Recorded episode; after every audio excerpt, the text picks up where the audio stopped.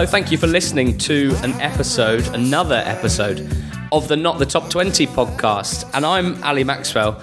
Alongside me is George Elek, the Felipe Moraes to my Jimmy Smith co caretaker player podcast hosts of Not the Top 20 pod. That is wildly inaccurate because if we were caretakers, we wouldn't be here every week doing exactly the same thing. That's true. Well, a, a half decent result for Crawley on the weekend. Maybe those guys will get the job full time. Regardless, uh, uh, what was meant to be a whimsical opening has now been thrown back in my face by my good friend alongside me, George. We had a nice trip to Sunderland slash Newcastle this weekend what we were calling the NTT20 AGM, looking back on what's been a, a busy six weeks or so and a, and a, busy 2018 and making some plans for the future. So, you know, just to let the listeners know, one of the main resolutions that we made was that uh, we're just going to continue to remain hugely biased against uh, the team that they support. So that, you know, that was, that was really the big one. Yeah, yeah, um, it's huge. Well, yeah, and it was, you know, we take no pleasure in, in teams doing, doing poorly, but maybe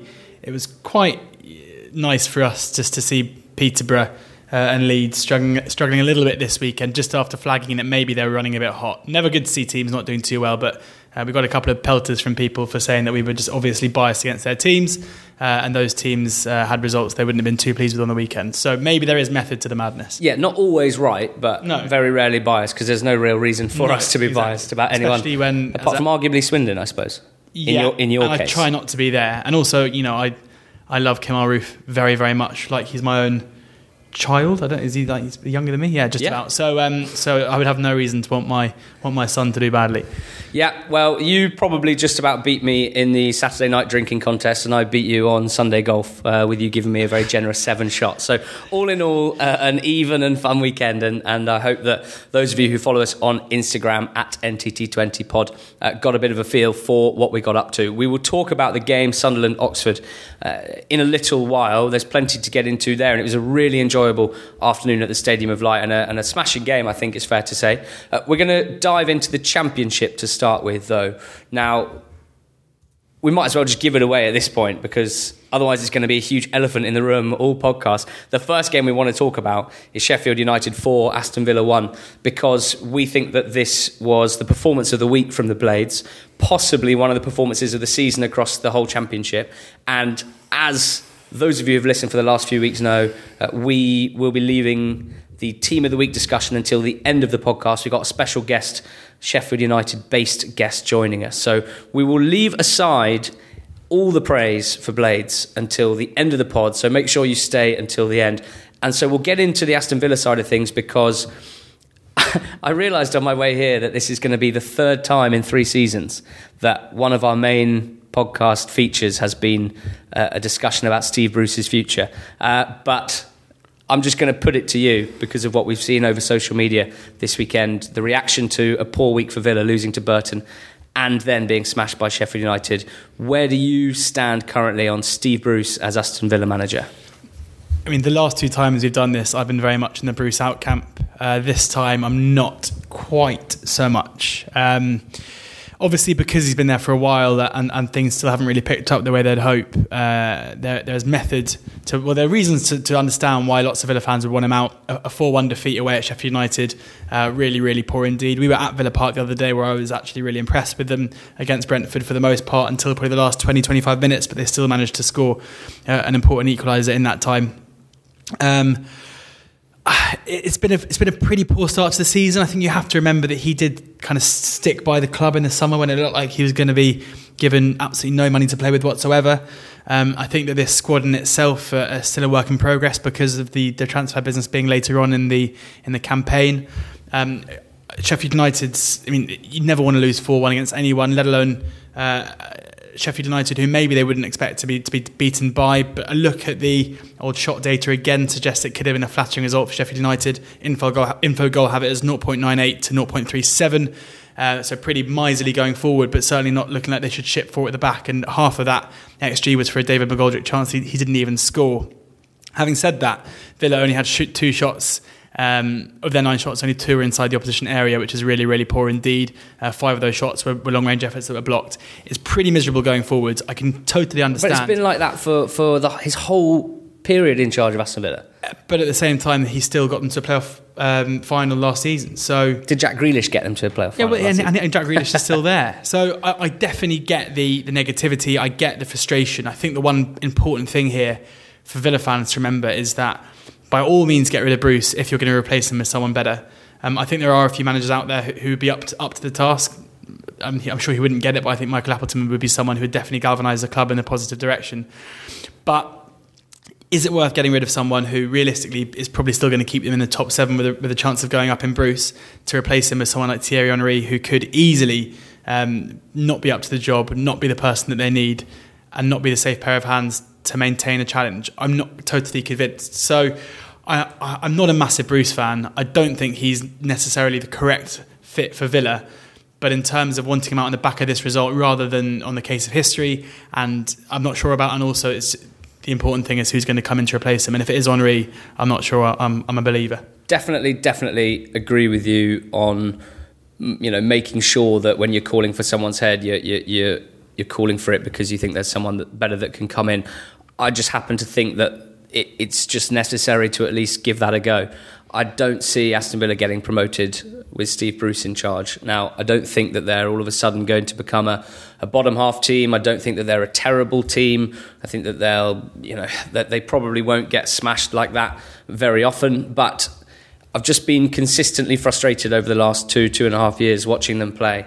Um, we've spoken about it so many times that I feel like I'm repeating myself, but there's, there's no obvious tactical structure or systems, recognizable ones anyway, that, that you can really sort of get behind, I don't think. And this is a man who, who, of course, has said in the past that he's not really into tactics, so maybe that's not hugely surprising. He never gets into uh, that side of the game uh, in his interviews. He's, he's, he's sort of all about motivating and geeing up his players, and you have to wonder, and there are higher profile uh, examples of this, whether you know that is really what you want in modern management with, with the current generation of players coming through. He went for experience last season uh, and said that's what he wanted.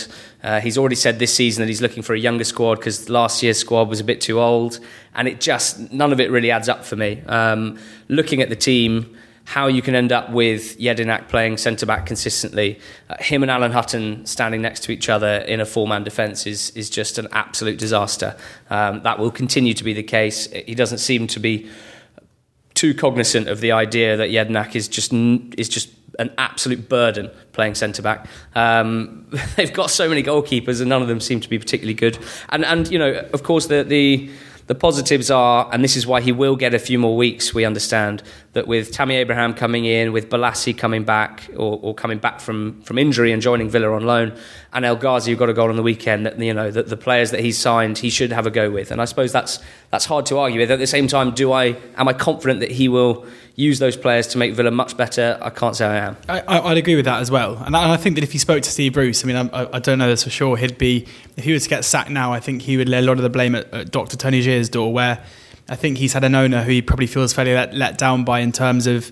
Um, the, the, manage, the, the manner that they, he ran the club in the last season was such an all or bust season that when it was bust, uh, they were in serious trouble. And, and only with this investment now can expectations be raised. Um, so, I mean, I know there are Villa fans listening to this who are just going to be saying enough is enough, and I totally get that. Um, but it, it's a huge, huge call, and not necessarily one to make on the back of a defeat against a decent Sheffield United team. Um, they definitely should have beaten Reading. Uh, that's just one of those games where everything points to, to a win, and just a late penalty has undone all the hard work. But I think that again, to judge that on, on results alone rather than the performance is a bit harsh. And, and as I said, I thought that they were very good indeed against against Brentford. So enough green shoots for me to to continue to think they'll, they'll be okay. Um, but I think that we're going to learn a lot about this um, after the international break with uh, an away trip to, to Blackburn. And then if they don't be, they don't put Rotherham away at home, then I think that will be the, the final nail in the coffin. Yeah, I get the feeling that we're going to be talking a bit more about this in a few weeks. So let's move on to uh, another 4 1 result. And just to remind the Sheffield United fans, we're not ignoring you. Uh, we will go deep uh, in just uh, in just uh, 25 minutes, half an hour or so. So keep listening. Bristol City 4, Blackburn 1 on, on Sunday. Blackburn went into this game having impressed us hugely, but they've already been hit by some unfortunate injury problems. Bradley Dack, obviously the key man for them, uh, hasn't played the last few games, and, and they managed to keep hold of him at the end of the transfer deadline. but Bristol City just look like they're at their best. And we've spoken about it before. This is a team who, at their best, are fantastic to watch. High energy, uh, young players playing good combination football. And uh, in Diedhiou, they got a player that came back from a six game suspension. His first appearance of the season came on and scored a goal. So with him, Eliasson uh, looking really good, Weimann, Brownhill, all these players. I think even Matty Taylor got a lovely chested assist. Um, th- things looking really quite good for Lee Johnson and Bristol City at the moment. Really, really good. Um, they'll be delighted with their start. Uh, 11 points through six, six in the table. Um, and any ideas that, that last season was a bit of a fluke have been put, uh, put paid to. Um, we mentioned on the podcast before there were some murmurings after a, a, not fantastic start to the season that maybe um, the boo boys about Johnson would come out again, but I think that they're firmly back in their box now. Um, is obviously a huge plus for them to come in, uh, scoring six minutes after coming on. And again, as you say, against a Blackburn team that we really like, statistically they look very strong indeed, both going forward and at the back. I think Tony Mowbray's organised them into a really, really well drilled team. Um, even man for man, they've got a fantastic lineup as well. Uh, so it's yeah, it's just exciting for Bristol City to uh, to get there. They were fully deserving of the lead of their win. I, w- I would consider it, and I'm not a Bristol City fan, so maybe there's things about, about the club and about the way it's been run and Lee Johnson that, that I'm just glossing over here. But I couldn't imagine, really, uh, as a Bristol City fan, thinking that there'd be anyone better to be in charge of this team than, than Lee Johnson. I think often with these clubs, because I mean, there, there was a period of time where Lee Johnson was was definitely not wanted by a majority of the fans, I would say, at the club. Definitely. And when that happens, a lot of people, surprisingly, are quite stubborn. Um, and you, you, see it time and time again. You saw it with um, even with Michael Appleton at Oxford sometimes, despite the fact he basically revolutionised the club. Sometimes, if there was a little bit of discontent, a little bit of patch of bad form, those people who initially wanted him at the club would, would raise their head again. So it's just people not really li- like, liking to admit that they're wrong, mm. uh, which none of us do. But uh, I mean, I, I, think he's a Premier League manager in waiting, and I think, but currently he's at the perfect club um, to enable him to grow. I think that they've obviously invested a lot of time and, and a lot of faith in him, and I'm sure he's looking to repay them by taking them up really good last few weeks for Bristol City, and, and hopefully for them it'll continue because uh, just glorious to watch. They've got so many good attacking players, and still so many to come back from injury. Issa, Adelakun, uh, various others at the back as well. So uh, plenty of excitement, I think, probably at Ashton Gate at the moment. Uh, West Brom played against Stoke. Now, obviously, this is a meeting. Well, we didn't mention my uh, our advert for the betting podcast. Oh, go on. Yes, that's true. Actually, this well, yeah. is why um, you should be listening on a Thursday. Yeah, we, yeah, we do the betting podcast sponsored by Black Type, and Black Type had had a market up for um, most goals scored in the championship. a unique season. market. No one a else has market, that market. Indeed. Um, and uh, yeah, and we spoke about the market, and I drew attention to Bristol City now who were 33 to 1 and they've gone and obliged with four goals um, and where so does that put them that must put them sort of third or fourth or something similar i think that they they're up to 11 now for the season which i think yeah is about fourth so um, so yeah tune in on thursdays for those nuggets like that because uh, we're here every week trying to find you the value yeah, good stuff. Very, very good stuff. I think that's fair to say. Uh, West Brom and Stoke was a big meeting between two sides dropped down from the Premier League uh, who have started well, West Brom really with mixed success, I think, but with plenty of excitement, and Stoke with really very little excitement slash no excitement whatsoever. And it sort of went to form in that sense. Sam Robinson was at the game, tweeted us saying Stoke were poor, uh, Afobe's penalty, which went over the bar, uh, summed up their day, and they lacked a threat, whereas West Brom caused their own problems by overplaying at the back. Uh, but of course, as we keep banging on about, I'm, I'm more and more convinced that you know, you talk about Bristol City and their goal scoring exploits. I, I, I do think that we're going to be just really enjoying West Brom all season long because they have these frailties at the back, because they play a system that doesn't always leave their defence with a huge amount of uh, support but they have these sensational attacking players, and none more so uh, on Saturday than Dwight Gayle, who scored not one sensational goal, although there was one clear standout goal, but two for me. Uh, you know, the first goal was exquisite, that sort of spin turn first touch, which took the defender out of the game, and the, the dummy to go around Butland, glorious. The second goal for me, this is more sort of meat and drink stuff, but um, you know, in any second tier, if you've got a guy that can um, spring an offside track that uh, trap rather that can bring down a ball over the top uh, and not break stride and then to smash it in uh, the near pro- near the post, then, then you've definitely got something special. This is a guy that scored 23 goals for Newcastle last time he was at this level. Um, if you have Dwight Gayle, you should be certainly in the top six. Discuss. Yeah, I think that's right. He, he's always someone. It's a bit of a weird time to say this because he's just created his own chance and put it away for that first goal. But I still think he's not necessarily someone who's going to single-handedly get you goals. He needs he needs the quality in behind, and I think West Brom undoubtedly have that. Jay Rodriguez himself isn't necessarily an out-and-out goal scorer. He's a very good footballer who'll help that, and Harvey Barnes, yet again, was absolutely unplayable and looks like he's easily one of the, you're seeing West Brom fans uh, on social media saying let's do whatever we can to get him to stay. Not happening. Not uh, a chance. No chance. I'm afraid, guys. He is destined for. Uh, well, not for better things, but for, for, bigger bigger things, probably quicker than, than West Brom can give him. Um, Stoke, on the other hand, is really grim. Um, just looking at, at, the shot data again, not to bang on about it, but they had 16 shots, which is a decent return. And the majority of those were in the area, so you think great stuff. Their XG was unbelievably low.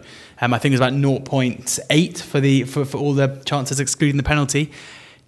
Basically, they're creating poor chances. They're mainly headers. They're mainly they're not really proper opportunities, um, and that has to change. You, you, when you're playing with uh, Saido Berahino, who still hasn't scored a league goal for however long, um, and Crouchy as well started the game it's just a bit difficult. I mean, Afobe is someone who should be scoring goals, and that's not going to do his confidence any good hitting the bar with his penalty. It strikes me that, that Rowett, and I'm not sure if I'm ready to say that this is a bad or a good thing, uh, he has mixed it up a fair bit already in search of, of a system that works. I think we've certainly seen them start with sort of 4 5 1, 4 3 3 type thing, uh, and now sort of 4 4 2 with, with Crouchy and, and someone off him. None of it's really working at the moment. I suppose on the one hand, last year, we had a go at him at Derby for, for not changing his shape until about five games to go in the season. So I suppose I can't really slag him off for that. But at the same time, it, it, it you know you look at various other managers who who start the season having had a pre-season to get their ideas across, and it just you know maybe maybe things were a bit more muddled at Stoke with so many ins and outs, but you know it doesn't reflect that well on him, I don't think. And, and this international break comes at a very good time. Yeah, it doesn't, and, and also we, have said that we think Etebo should be playing. He, he played on the weekend. Um, they dominated possession. Him and Allen had a lot of the ball, which is kind of how we thought they were going to play. Um, I must say, we probably did think it would be Benik Afobe and, and Bojan playing more often than it would be Peter Crouch and, and Berahino, but that hasn't been the case so far. Ryan Woods came off the bench as well, which is a good sign for them because he'll definitely improve their midfield. Um, but having said that, it's, it's fairly. You, know, you, could argue they probably should have been down to 10 men, uh, West Brom, due to Livermore's deliberate handball to stop the ball from going in the back of the net. Um, but I wasn't sure about that. I, I, I, really, really thought that was just slightly clutching at straws for Rowett. I, am I don't, well, for, I just don't think the ball was going in. Um, you probably you probably might have a, you know a, a, point to say that uh, it was a slightly unusual arm movement. I don't disagree with that, but I don't. It wasn't like he punched it as the ball was heading in. It was no. to me anyway, quite clearly wasn't quite you know, hitting the post. Or, yeah. uh, anyway, regardless, those sorts of of moans uh, probably don't come across that well uh, if you're Stoke fans who who want answers about continued poor performance. Uh, but yes, uh, good time for an international break, you would think, and uh, we'll see how Stoke get on when Although, they come back. The bad thing for them is that most of their players are probably going on from playing. They're mm. not even going to get the time to to turn it around. I, mean, I'd love to know surprised. from there I wouldn't be surprised if we see uh, Woods starting over Allen pr- pretty swiftly. If he gets a couple of weeks to get fit um, while the international break's happening, I think that might happen. And, and, Joe Allen's form and career, to an extent, if if that is to get is to happen, um, has really sort of fallen off a cliff over the last nine, 12 months or so. Uh, Brentford are very good consistent chance creation is what I noted down uh, when I was thinking about bees earlier, and it's it's no surprise to, to listeners of the podcast or followers of Brentford or admirers of their play, uh, but they do just consistently create chances. There's not really more to say. Uh, from the weekend, Benrahma looks like the star. They've yeah. sort of eased him in with a few uh, bench cameos, and he started the game and looked brilliant. Um, Bentley a bit of a worry, but I mean the defence is looking a lot better than last year.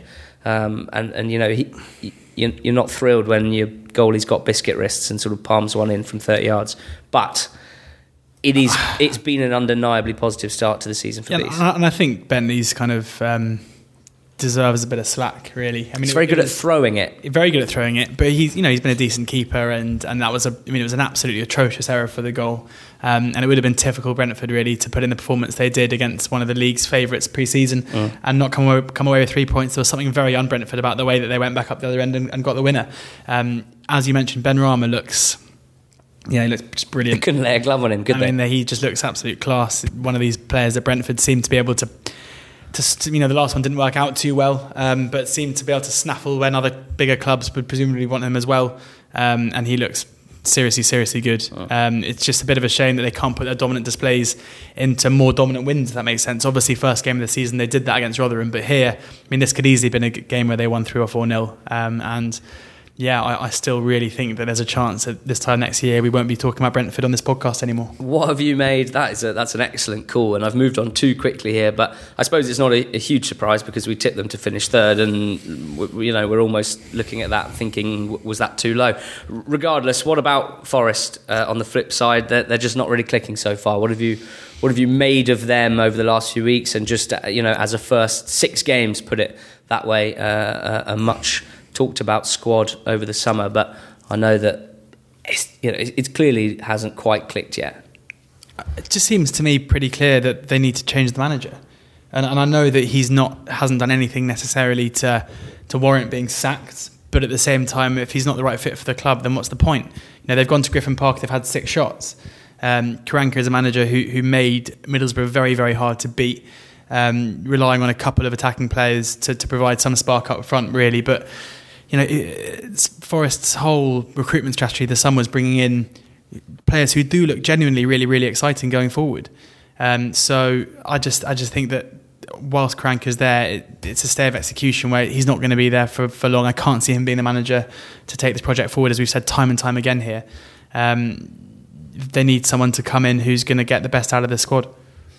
When we were chatting to a Nottingham Forest fan over the weekend, I was like, oh, which one of the three Portuguese attacking midfielder slash wingers has been the most impressive? Um, Carvalho, Dias, and Gonçalves.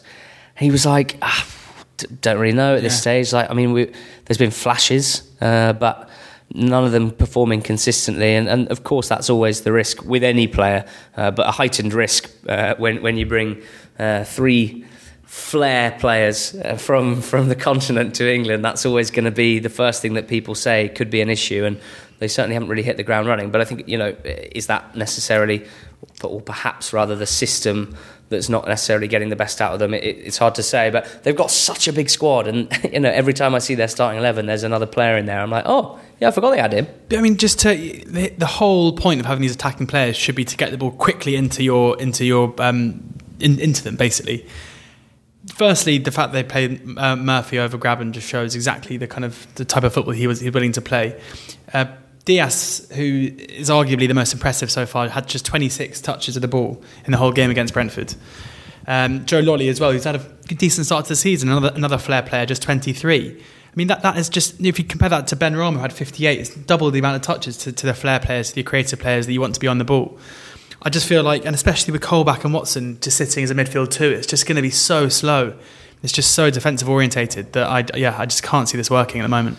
Well, Karanka came in last season, got five wins in his first 20 league games. Uh, he definitely got the backing of the board uh, at the moment. One win in their six games so far, just the one defeat as well, four draws. Hopefully, uh, for Forest fans, uh, an upturn of fortunes coming soon, but it doesn't sound like yourself, and I can't say I am either, particularly confident that there's going to be an um, instant improvement. A couple of other games to touch on uh, in the Championship. Swansea Millwall was an incredible game, um, and Swansea going down to 10 men early. Leroy Fer rushed back from injury, injured again in the first half. So not only did Swansea have 10 men, they also had Kyle Naughton playing central midfield.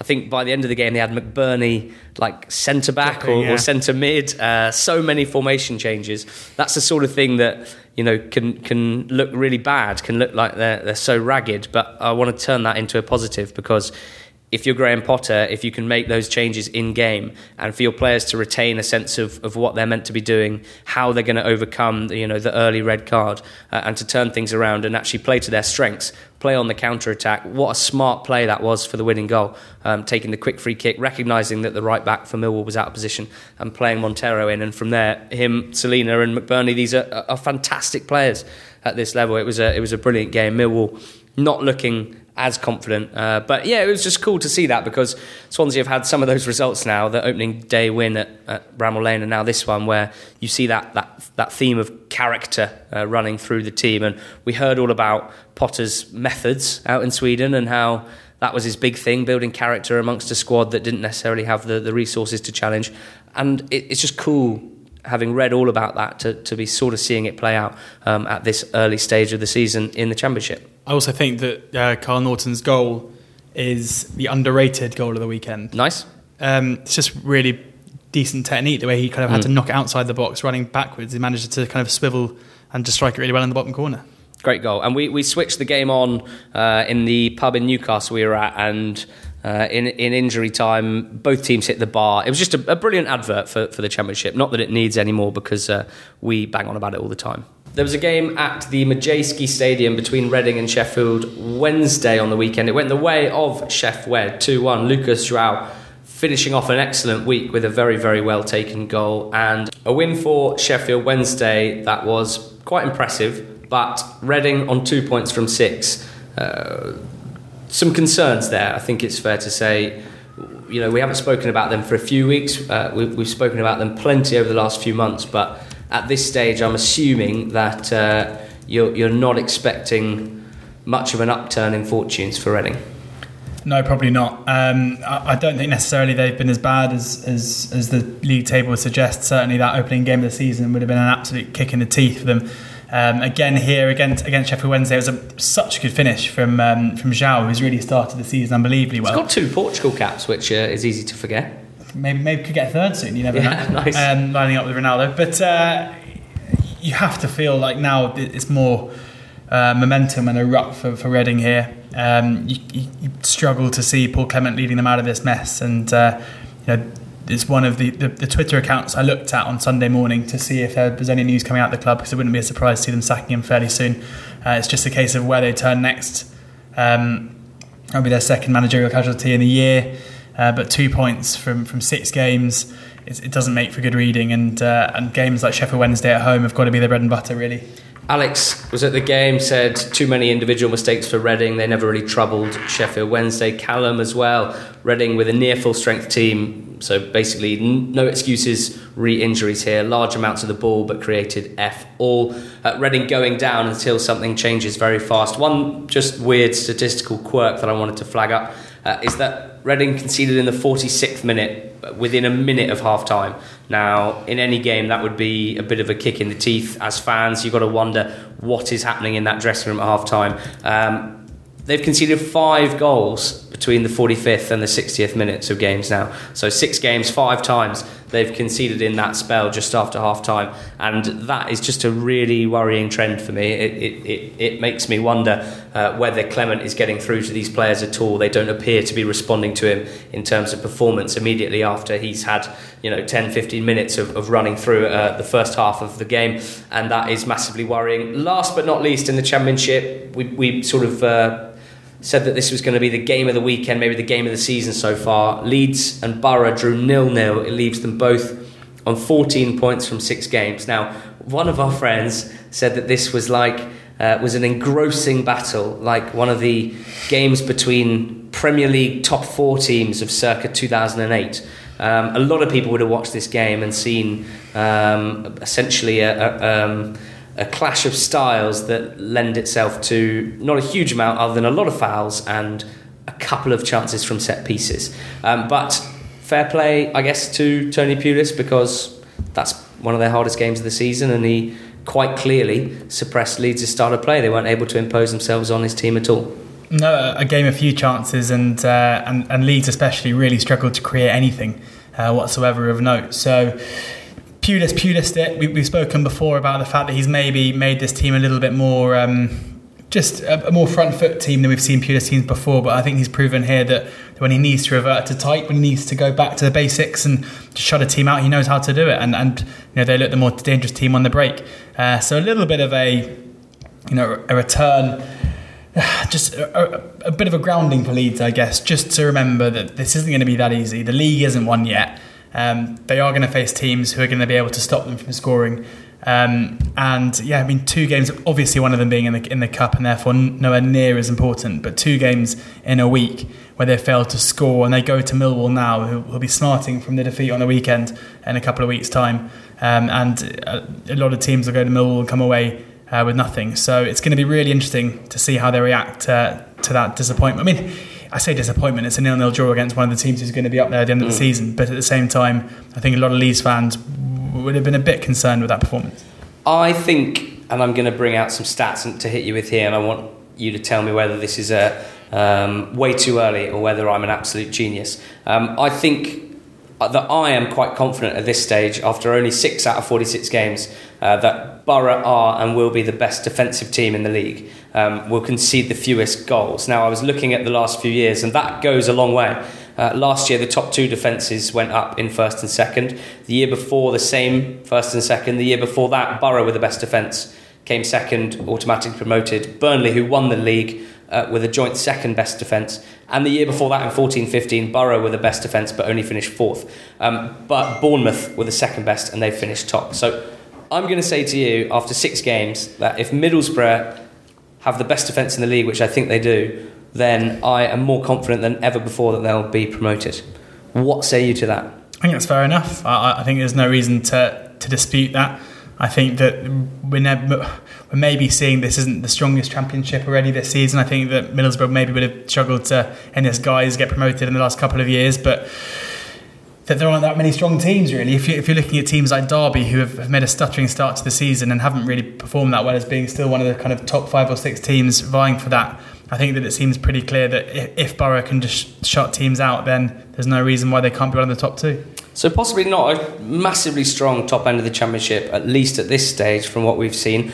I think that League One this year, where we'll move to, very smooth segue there, uh, is stronger at the top end than it was last year. That's not to say that Wigan and Blackburn weren't brilliant League One teams uh, and, and that Shrewsbury uh, didn't have an excellent season, which of course they did. But I think that we can be a little more excited about the title race in League One. Um, so we're talking here really about uh, Barnsley, uh, Peterborough, Portsmouth, Sunderland, um, and previously Walsall, who, who, who seem to have got a little bit tired. But nah. let's talk about Sunderland. Uh, we spoke uh, in, in depth about Peterborough last week. Uh, and they went and stuttered to a home draw against Doncaster, uh, an example of similar sort of performance, um, but not taking the chances that they were taking before, and the opposition getting a goal, crucially. So, uh, an interesting one there as, as Posh feel the other side of the coin, um, the other side of the pillow. Let's talk about Sunderland. Uh, we were at the Stadium of Light uh, on the weekend, and a massive thanks to the Roker Report guys for inviting us on stage at the fan zone beforehand, uh, where you said, to much mirth amongst the Sunderland supporting crowd, that Ricky Holmes was going to be the best player on the pitch that day and the best player in the division. We got a tweet after the game from a Sunderland fan who said, without doubt, Holmes, very lively for Oxford, will play at a higher level. So there, there, there, you go. I feel like I'm telling you you're right a lot, which well, is I annoying thought, me a bit on this I think podcast. I might have been wrong. I think that maybe Marcus Browne was the best player on the pitch. But, really? that'll, but that'll change. I know Sunderland fans won't like to, to hear that because they felt that he maybe should have stood up more when they were kicking him around. Talk um, us through the game because it was it was a very lively one. It was an interesting game. Um, I thought first 20 minutes we were absolutely superb. Um, when it was 11 v 11, Sunderland couldn't really uh, impose himself on the game at all. Uh, we were on the front foot, which surprised me. Um, you know, I was not optimistic, but I thought we would, we would give a better account of ourselves than some people maybe thought. And I, and I was also not entirely sure that Sunderland were all that they were being cracked up to be. Slightly worrying trend about uh, them going behind in games. Yeah, exactly. Um, Connor, who you mentioned, um, said to us before the, the game, you know, do you want to revise your your prediction of a third place finish? And we kind of said, well, no, no, not at the moment. Because um, I, I think both of us think that, that Portsmouth and Barnsley look the two class teams in the league currently. Um, so, yeah, first 25 minutes, Oxford on top. Holmes uh, got a deserved uh, goal from a free kick. Um, the red card came. I mean, I personally think that if you um, cynically slide someone down deliberately with absolutely no intent of, of, touching the ball when they're running at full pelt to stop an attack, um, then I think you deserve to be sent off. A for dangerous play, and B for sheer stupidity, and C for just being pretty violent and it's not really the behaviour you want on the pitch. Yeah, a lot of Sunderland fans saying, you know, we've been watching football our whole lives and that's never been a red card. That sort of foul in the middle of the pitch. I kind of see where they're coming from, but at the time and watching it back, uh, I said to you, he he uses just way too much force for that. I, I agree what they're talking about that sort of cynical counter attack stopping foul in the middle of the in the middle of the park, uh, always a yellow, no questions asked, whether it's a little pull or a small trip or something. This was not that. This was this this had uh, you know twice the amount of force than, than you would expect Yeah. if you if you just read the description of the incident to actually seeing it. And I think football's a better game if that fouls a red card as well, because you know it should be completely deterred. Um, so they got went down to ten men. Um, they could have been down to eight. Oxford could easily have been down to about nine. It was it was a pretty ill-tempered affair. I think that Cameron Brannagan had a tackle that home fans were pretty upset about. I've watched it back today as a view. I think a yellow is probably a fair result. I don't think it was particularly high, or he was out of control, or there was any malice in it. But you seem to think it maybe was a little bit high. Yeah, a bit over the top, I think, for me. a Bit stampy, a bit over the top. I wouldn't have been surprised to see a red come out. And I think that. that's fair. I think that's another one where if it had been a red, you couldn't really argue too harsh, too too um, kind of ferociously against it. Um, but I think that Shandon Baptiste should have been sent off for two yellow cards. Probably could have got three yellow cards to be honest. I think Brian, Let's, um, Bryan Oviedo and uh, and Chris Maguire also could have, could have seen red. Let's move away from, from refereeing decisions. Not sure how well that translates to the audio medium, but if only we could run in the incidents as we discuss them. Um, you mentioned Shandon Baptiste. Um, I'd like us henceforth to call him Shandy Baptiste, um, which is my porn name and also the name of, uh, of uh, Oxford United's new star midfield player. He's come out of absolutely nowhere. Um, and he had a fantastic game midweek against Newport where he scored a brilliant goal. The type of goal that wasn't just a, a, a good strike from 20 yards, but was preceded by a brilliant first touch on his chest and a little shimmy to beat a defender as if he wasn't there. And we kind of saw it again in action against you know this Sunderland team with all their star players. Um, he, the way he glided past Lee Cattermole. Um, now, saying that out loud doesn't sound as impressive as it looked, um, but he's a really interesting profiler player, isn't he? Because you know, central midfielder, quite small, but tenacious and very good on the ball, at least carrying the ball. Yeah, I mean, what's weird about this is that you know anyone listening to this, I presume, will know what it's like when you're in an EFL club and you get a really exciting youngster coming through the ranks. And normally, they are built up a lot before you ever really see them, and they come with this big reputation. You're really excited to see them, and you know you've been waiting for years to see this guy who's been scoring these goals at youth level. That just isn't the case with Baptiste. Uh, he had um, a couple of really bad shoulder injuries that kept him out for a couple of years. Um, he went on loan to Hampton and Richmond last season. I've been trying to find some reports from their fans as to how he did, but I basically haven't found anything to suggest if he was either good or bad.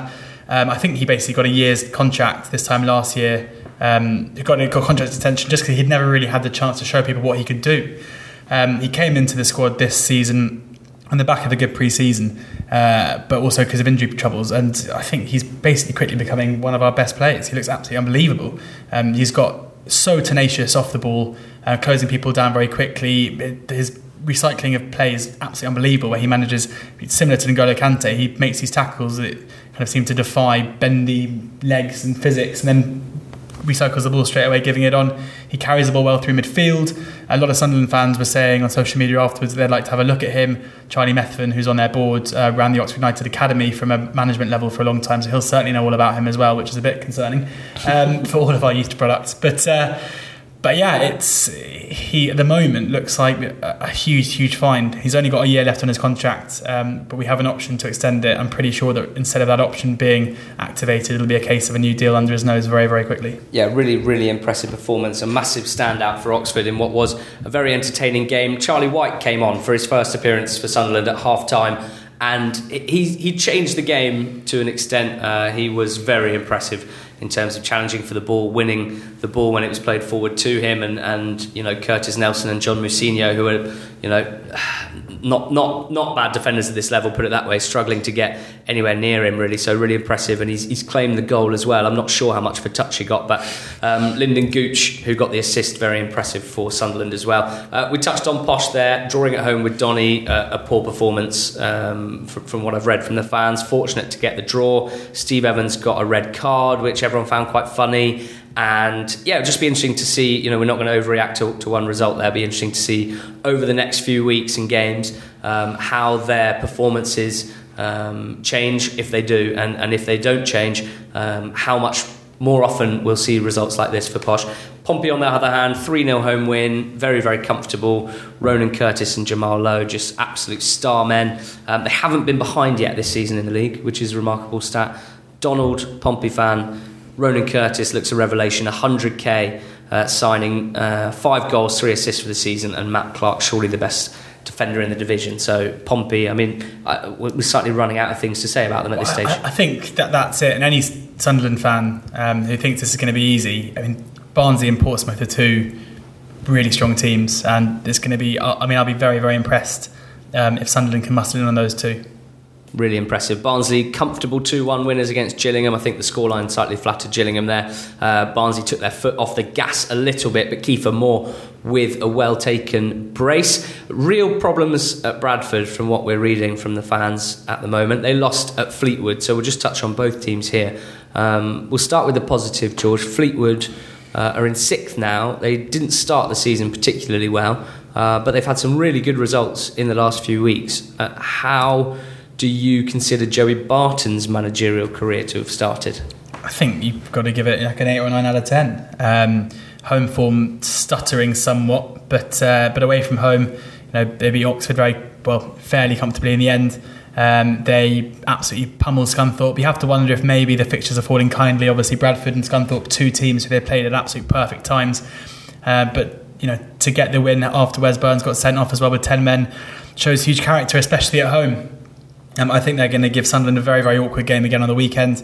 Uh, I wasn't convinced that, that Barton was going to necessarily uh, be particularly successful here, but I think he's shown straight away that he's not only capable of, of managing a team, but tactically very very shrewd and, and, knows how to get the most out of them. So I think it's been, yeah, just a fun, really, really good start. Yeah, they seem to have a nice balance between sort of experienced old heads like Craig Morgan, uh, Dean Marney, I suppose, and then the, you know Evans and Madden up front who, who are going to know this level better than most strikers, and then players like Lewie Coyle, Ashley Hunter, Wes Burns. Jason Holt, a bit younger, slightly different profile of player. You know, McAleny is, is an unused sub there, and while it's true he hasn't had the most impressive year or so at Fleetwood, uh, you know he's certainly a player that you were very jealous that Fleetwood signed over Oxford last year. So they've got that in reserve as well. Bradford, on the other hand, real worries. Um, they are just looking very, very poor, and there's just growing distaste for the board and for the owners um, from the fan base. And there's one stat that I think summed it up really. Uh, they won at Fleetwood on New Year's Day, Bradford 2 1. Uh, that's nine months ago to the day. There was not a single player in the 18 man squad that day that was in their 18 man squad really? on the weekend, which wow. is absurd. That is clearly um, a, a, turbulent squad churn. Now, it doesn't scream stability, it clearly doesn't give a rookie manager in Michael Collins um, the stability that he would hope for and so far he's not been able to get much out of his team. Now, the Bradford fans are very worried about this. I would say to worry them even more, a wider point about League One, when you look at the two teams at the bottom, Plymouth and Shrewsbury, who we spoke about last week, still winless now.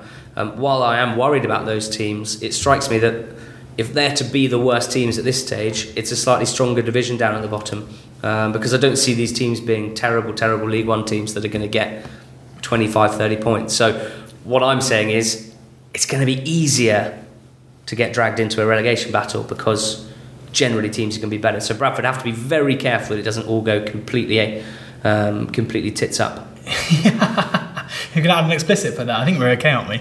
Um, I lost my train of thought after hearing you say the word tit on the podcast. Um, yeah, I think there are loads of teams who are currently mid-table as well who'll, who'll slip down. Um, I've been really concerned by Southend's form recently. I think Burton looked, looked fairly weak despite their win. Um, AS Wimbledon, uh, despite what looked like a good start to the season, find themselves on five points after six games.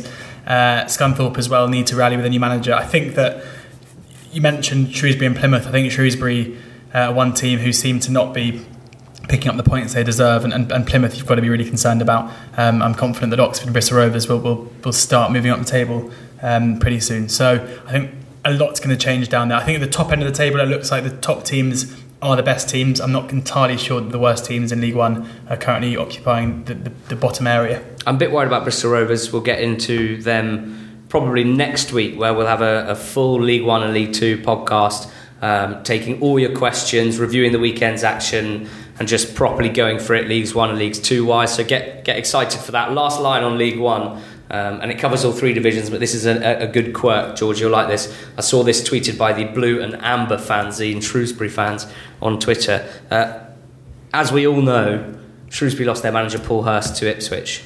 Um, Shrewsbury in turn poached Macclesfield's manager, uh, John Askey, who won promotion with Macclesfield from the National League and, to all intents and purposes, um, was the man credited with dragging them to the title, basically, given what he had at hand. So then Macclesfield, of course, had to uh, appoint their own manager. All three teams are in 23rd out of 24 uh, with three points from six games. Ipswich, three points. Shrewsbury, three points. Macclesfield, three points. So no, no one's done well out of that. They, they could have just reverted back to where they were. I think probably been better off. Who do you think out of those three will end up in the hot with the hot with the yeah with the most points at the end of the season? I think that Shrewsbury might end up with the most points. I agree. That's a shame. I thought you were going to say Ipswich. Yeah, but then the, you, you need fewer points I think to stay up in the championship because of the disparity in quality. Fair play. League Two now, and Exeter and Lincoln was the sort of eye-catching fixture of the game as we found out whether Exeter were true title contenders, I suppose, and where we were going to find out exactly how good Lincoln are. Um, it's the latter. Lincoln, very, very good. Alexander, who's at the game, an Exeter fan, said the Imps look sharp. Uh, Akinde, the missing piece of the puzzle from last season, physical as ever. Champ, uh, Lincoln are champions elect in my book. So we're not going to talk any more about Lincoln here. So I'm going to raise a question to you, which I think is much more pertinent looking at the rest of the league at this stage. Six games in, of course, three automatic promotion spots up for grabs. One of them we're already giving to Lincoln at this stage. Tell me who else is good in League Two, because I'm looking at the table and you know we've we've both dug a bit deeper, so we'll come up with some, but it, it's not obvious, is it? I think there's one obvious one. I think uh, MK Dons will finish in the top four or five. Um, I think that's that's pretty much a given. Unless, I feel like you've really hedged it there by not saying top three. Unless, yeah, I know. Unless the Bills really fall off. I think Colchester, another one who I think you're going to speak about in a second, who look very impressive. Um, indeed, I think the two teams who could click into some kind of gear are Forest Green and Mansfield. I mean, Forest Green losing Doidge is definitely um, not good news for them.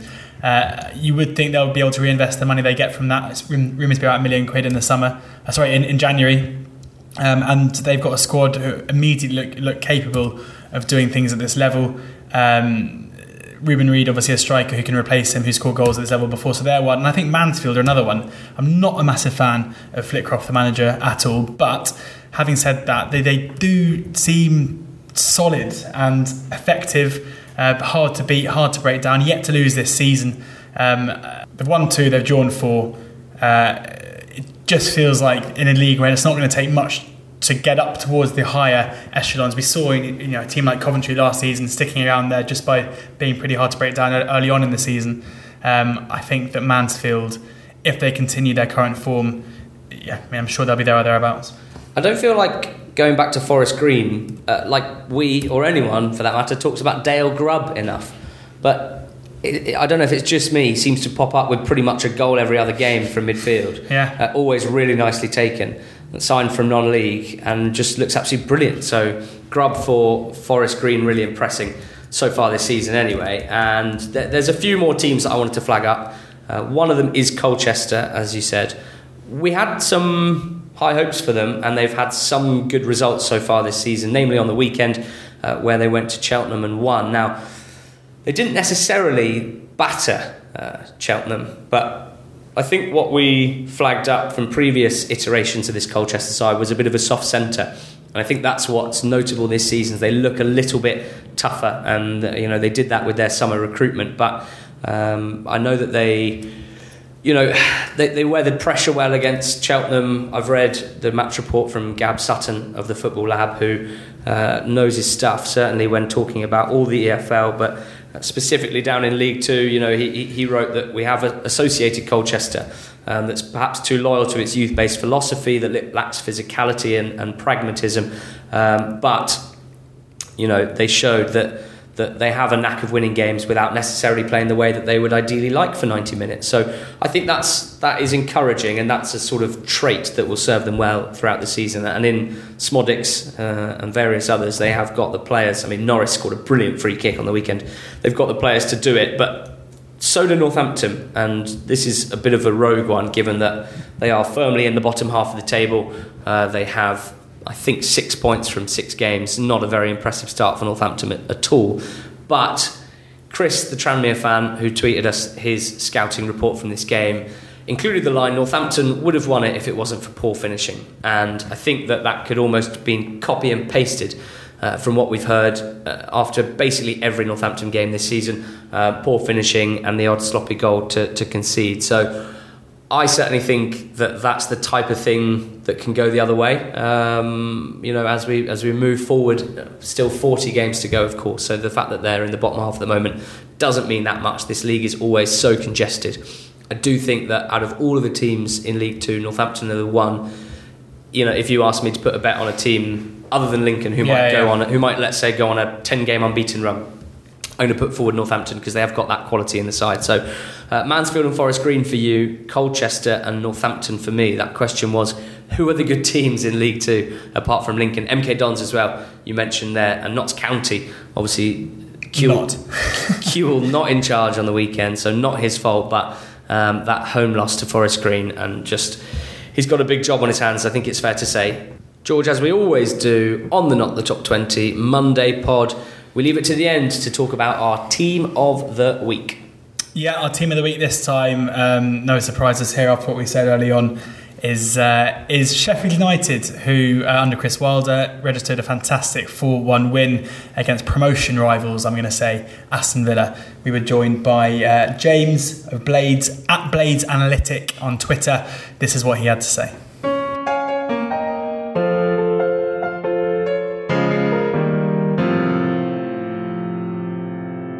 We're very grateful to James from the excellent Twitter account, blog, all sorts. James is everywhere these days when you're looking for Blades opinion and analysis. He is Blades analytic. James, uh, not only has your work been excellent this season, but you've been covering a team that looks really, really impressive.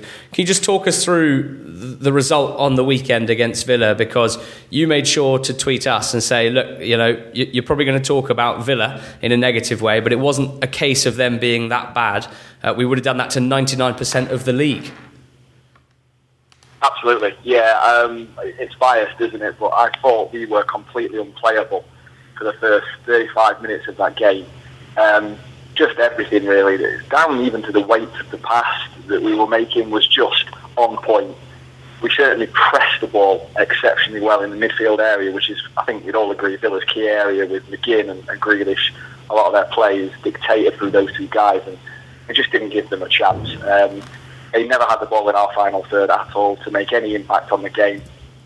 And we just dominated, not possession, but we dominated the kind of the, the intensity of the play, the tempo of the game. And we were just all over them like a rash. It's, it's interesting you say that because obviously, you know, given your, your Twitter account, Blades Analytics, and we are interested in, in the kind of analysis and data side of the game as well. Do you think that this is a case where, where the, the shot data doesn't really tell the whole story? Because if you're looking at that, there wasn't much between the two teams, and the Sheffield United's highest, reg- absolutely. highest yeah, absolutely, George. You make, you make a very good point there. It's something that I've discussed with uh, Blades fans on, on, social media, which is our, our, shot data. You know, eight shots, only six on target. I think four from inside the box, and our XG was only about 1, 1, 1.4, depending yeah. on which source you look at. But my model has it about 1.49. So we were exceptionally clinical. Um, you know, Duffy's goal and Norwood's goal, the, sec- the second and third goals, were, were goals that were of a low percentage chance, but they were high quality finishes. And we didn't dominate the chances as such. But it, that first 35 minutes, what we did do is we just dominated the game in terms of winning the ball back. We were setting traps all over the pitch, so we were, we were kind of holding a mid, mid to low block and allowing Villa bring the ball forwards and then as soon as there was an opportunity to press the ball, we were stealing aggressively and counter-attacking, which is something that Sheffield United don't normally do under Wilder. We normally press quite high and try and play possession football ourselves. So to see the possession stats at the end of the game, although they're not important in my eyes, it was quite interesting. We're not normally a side that concede that possession, so it was a clear tactic from, from Wilder and the staff to let Villa have the ball in non-dangerous areas and win it back when we could and kind of turn over really quickly.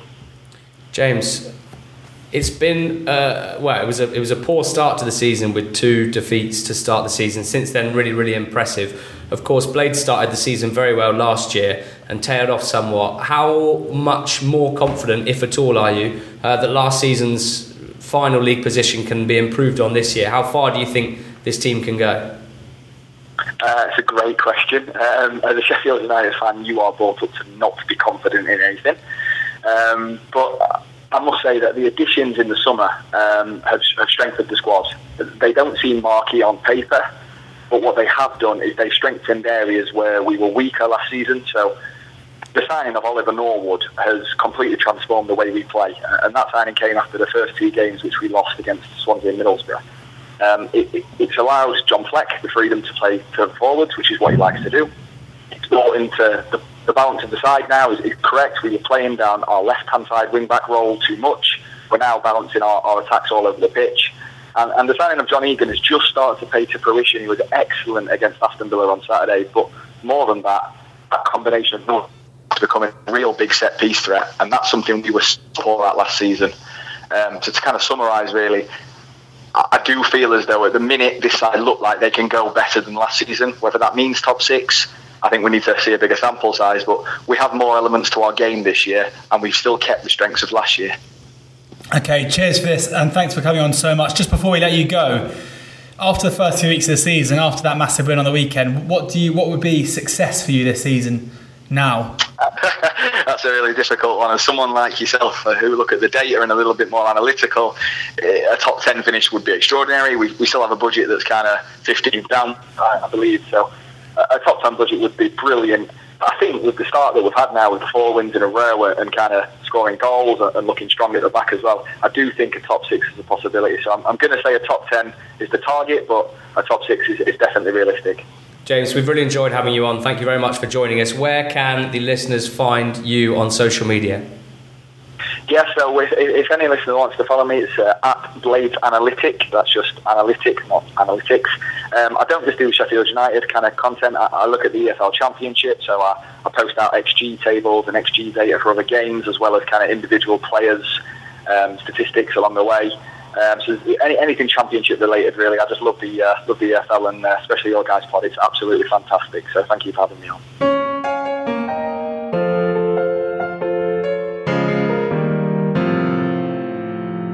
Very grateful for James from Blades Analytic for joining us there.